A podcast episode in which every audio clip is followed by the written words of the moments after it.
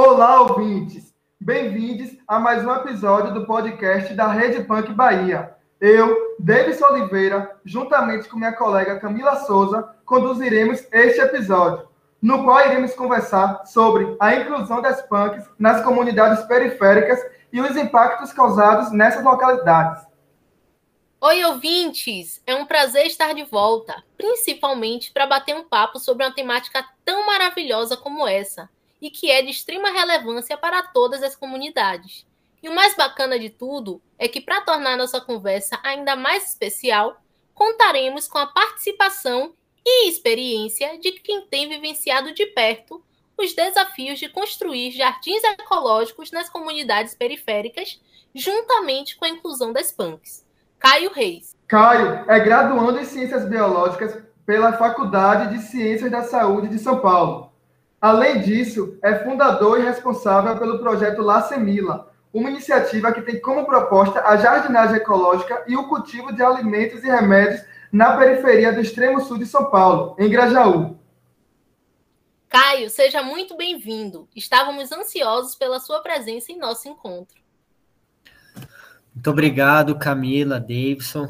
É, eu gostaria de, de, agradecer pelo convite, agradecer também à Rede Punks da Bahia. É um prazer enorme estar aqui com vocês, uma grande satisfação. Para começar o nosso bate-papo, é sempre um prazer ouvir do nosso convidado quando que se deu o seu encontro com a natureza. Então, Caio, conta pra gente como e quando aconteceu a sua aproximação com a natureza.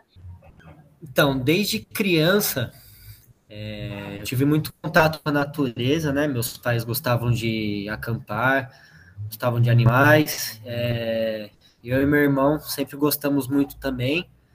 E eu nunca me vi fazendo outra coisa senão ser biólogo, não estando com bichos, com plantas, meia natureza.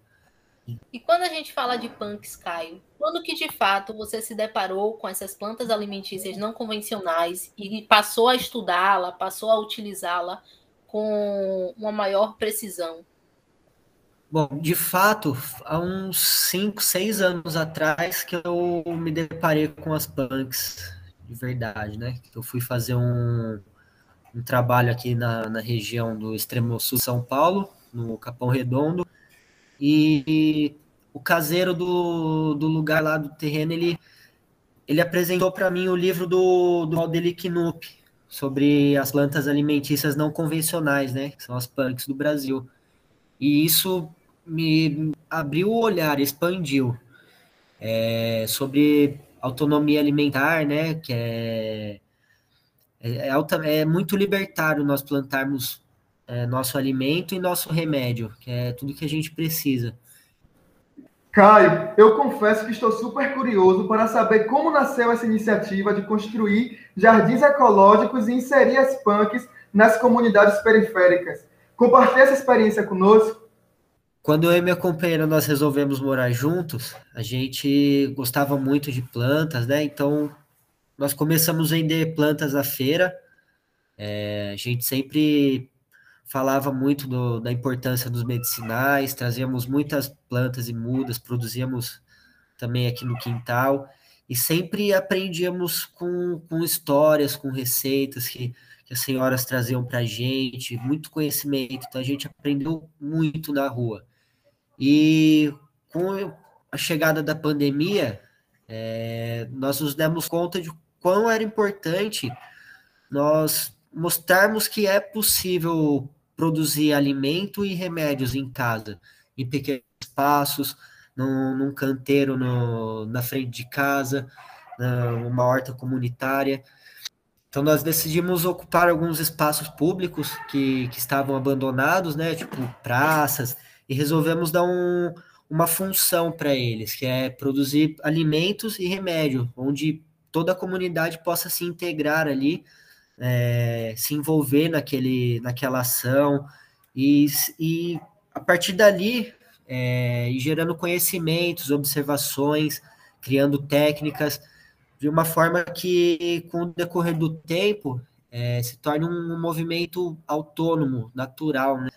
Porque isso resgata é, técnicas ancestrais que, que nossas avós, nossas bisavós, nossos ancestrais faziam que é plantar e colher, né? O, a comida, o remédio, e isso também é um resgate do, de, de tradições culturais, né?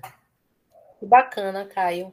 E dentro desse cenário que você apresentou para a gente, a gente sabe que existe uma grande diversidade, né? um grande rol de punks. Mas eu queria que você contasse para a gente quais são as punks mais cultivadas dentro das quebradas e quais são princip os principais valores nutricionais que elas oferecem dentro das refeições. A gente sabe que a gente tem vivenciado o cenário pandêmico, né? Com grande dificuldade em vários setores, inclusive alimentício. E as punks, elas são, a, são alternativas, né? Bem interessantes para outros alimentos que eram consumidos com uma maior intensidade antes da pandemia e atualmente, devido à grande crise, eles não estão mais nos, nas mesas, né, nos pratos. Então, conte para gente o que é que você tem visto em relação ao consumo dentro das quebradas que vocês têm atuado, quais são as principais punks consumidas é, e quais são os valores que elas oferecem, valores nutritivos. Cada lugar é um, é um desafio, né? Porque às vezes um lugar bate muita luz, é, ou pouca, não bate luz o suficiente. Às vezes no, os vizinhos não podem ficar regando todos os dias, às vezes sim. Então, cada lugar é um desafio e a gente vai se adaptando. E a gente costuma usar plantas que são bem, bem rústicas, que se adaptam bem a, aquele ambiente. E isso a gente mostra também, que a gente tem que observar as plantas que, que, que vão se dar bem naquele lugar. Tipo, a Hora Pronobis, ela, ela é bem rústica, ela é uma, um tipo de cacto, né? Porém, ela tem um, propriedade nutricional de pro, proteica muito alta. É, tanto é que em Minas, ela é conhecida como bife de pobre.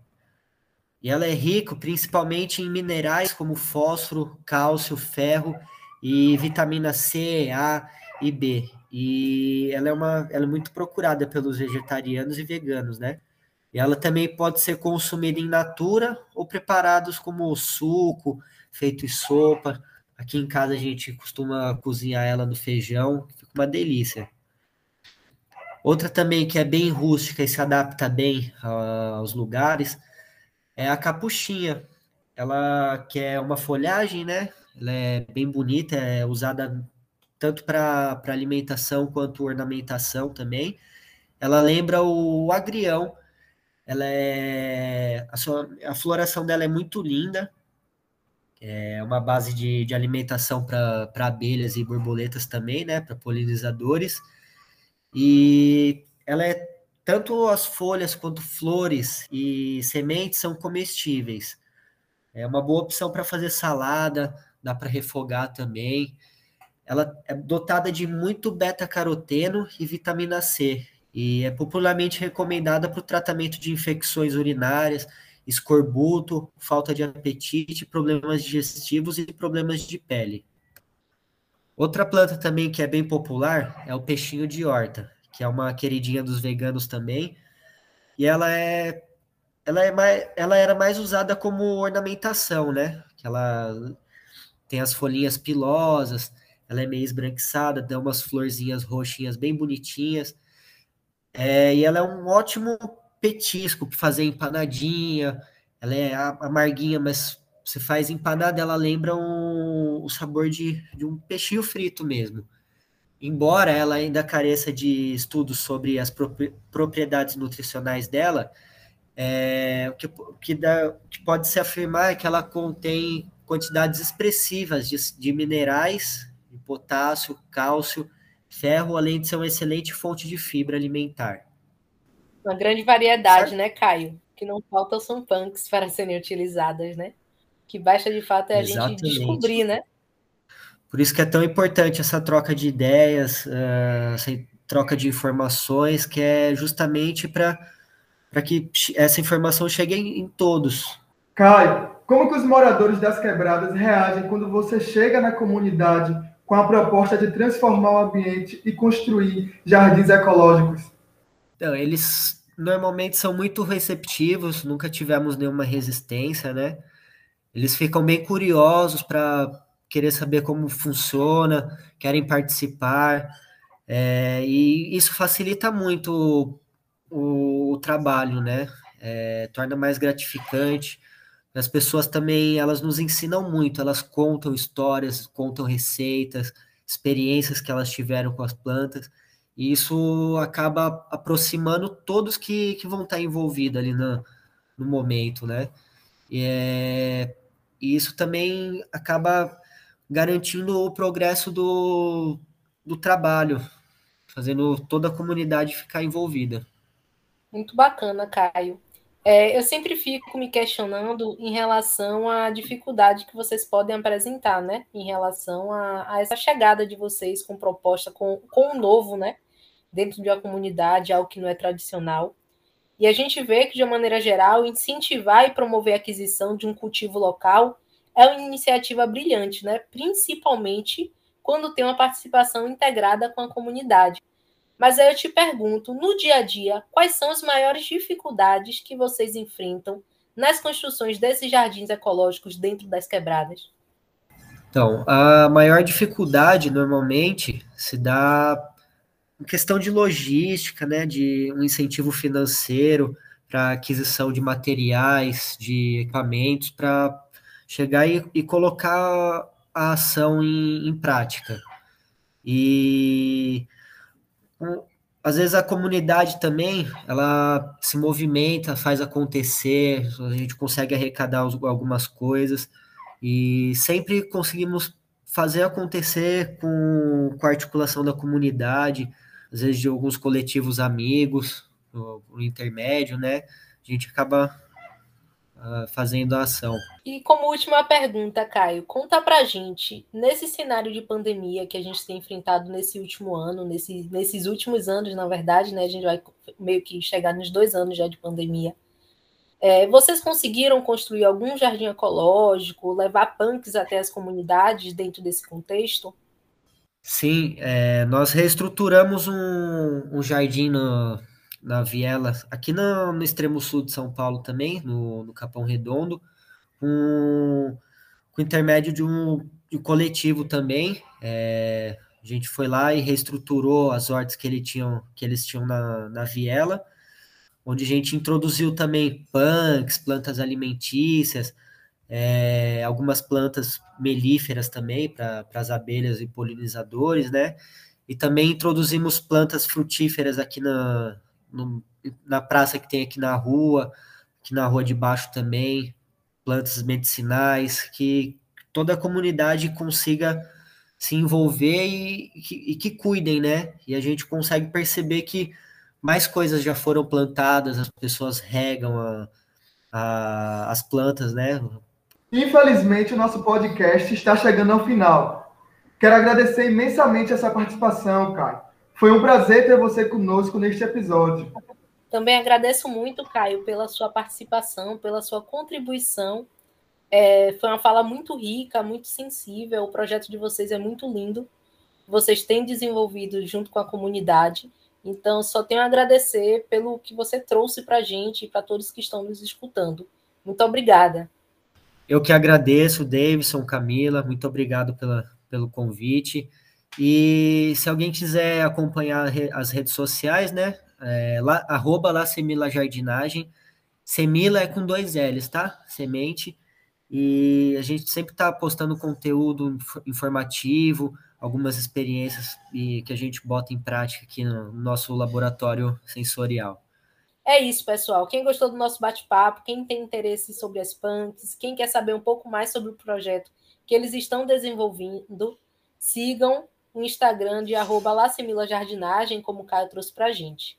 E gostaríamos de agradecer também aos professores José Geraldo de Aquino Assis, Débora Otero e Maria Aparecida José de Oliveira, assim como a monitora Lina Benedito.